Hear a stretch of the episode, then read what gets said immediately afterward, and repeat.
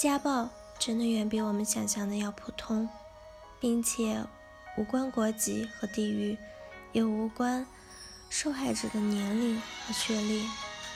为什么家暴如此普遍？进化心理学给出了有力的解释：人性中的阴暗太多，可以从进化学心理中找到答案。研究显示，在挽留配偶的众多行为和策略中，有一种极端的方式，就是使用暴力。也就是说，家暴是人性中的一部分，这存在于人的基因，但并不是每个男人都会使用家暴。所以，你要学会甄别。家暴的深层次原因是对另一半的控制，而暴力。是为了满足控制欲的一种方式。我建议你要格外小心有霸道特征的男人。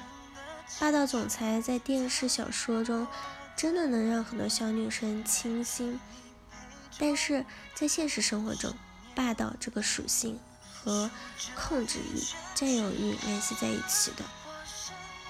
一个霸道的大男人，他可能为了你打架。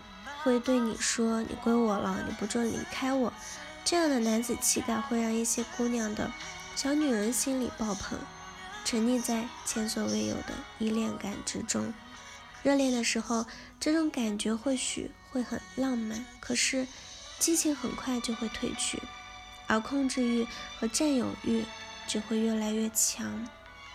女留学生遭杀害的细节目前尚不可得知。但在 B 西西的案子里，渣男仅仅是因为一条疑似来自男网友的信息，就将 B 西西殴打致死；而杀妻藏尸冰箱案中的朱某，因为一次小小的口角就杀死了自己的妻子。这些都是生活中血淋淋的案例。每一个家暴的渣男都有迹可循：暴躁、偏执。控制欲强，以上的三条中，一个男人但凡占了两条，就是危险的了。和这样的男人在一起，无论是恋爱的感觉有多浪漫，都一定要尽快的离开。由于心理上的沉没成本，你拖的时间越久，只会沦陷的越深。暴力与非暴力之间的界限在于自控，而那些会家暴的男人都是自控力极差的人。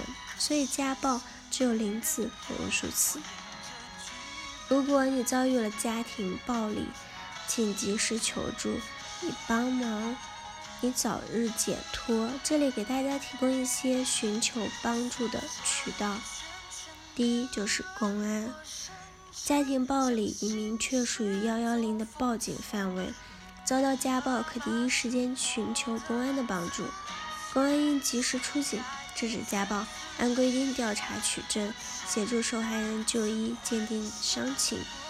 若遇到拒绝的处境或者拖延，受害人有权向上级公安部门投诉。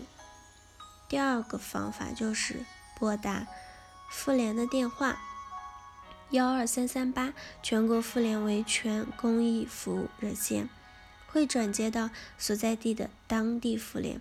有相关人员解答问题，如需出面调解、上门咨询，也可提前预约。第三点就是反家暴公益机构，目前可以查到的一些公益机构包括北京原种性别发展中心以及深圳市春风应急干预服务中心等等。当你需要的时候，可以搜索他们的联系方式寻求帮助，并且他们并不局限于当地。外地的朋友也可以去寻求帮助。我常常会写一些非常负能量的案例，因为我觉得我们的教育是教育是有问题的。小时候，父母和老师总是告诉我们，这个世界是美好的，好人会有好报。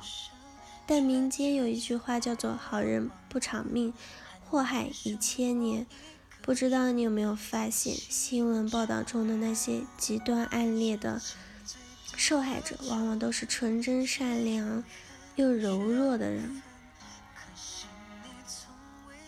这篇文章中提到受害者他们并没有什么做错他们只是太单纯太善良太柔弱。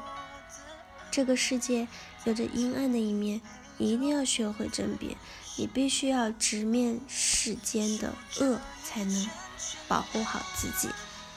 如果你涉世未深，又性格单纯，早一点理解人性的全貌，可以让你远离危险的人。如果你不幸遇见了危险的人，希望你不要被爱情冲昏了头脑，守住底线，及时脱身，而不是一直的沉沦。要记住，所有的时候，救助都不如事前预防。请及时远离，千万不要在垃圾堆里找男人，切记。好了，以上就是今天的节目内容了。咨询请加微信 jlct 幺零零幺或者关注微信公众号“甘露春天微课堂”收听更多内容。感谢您的收听，我是 Cindy，我们下期节目再见。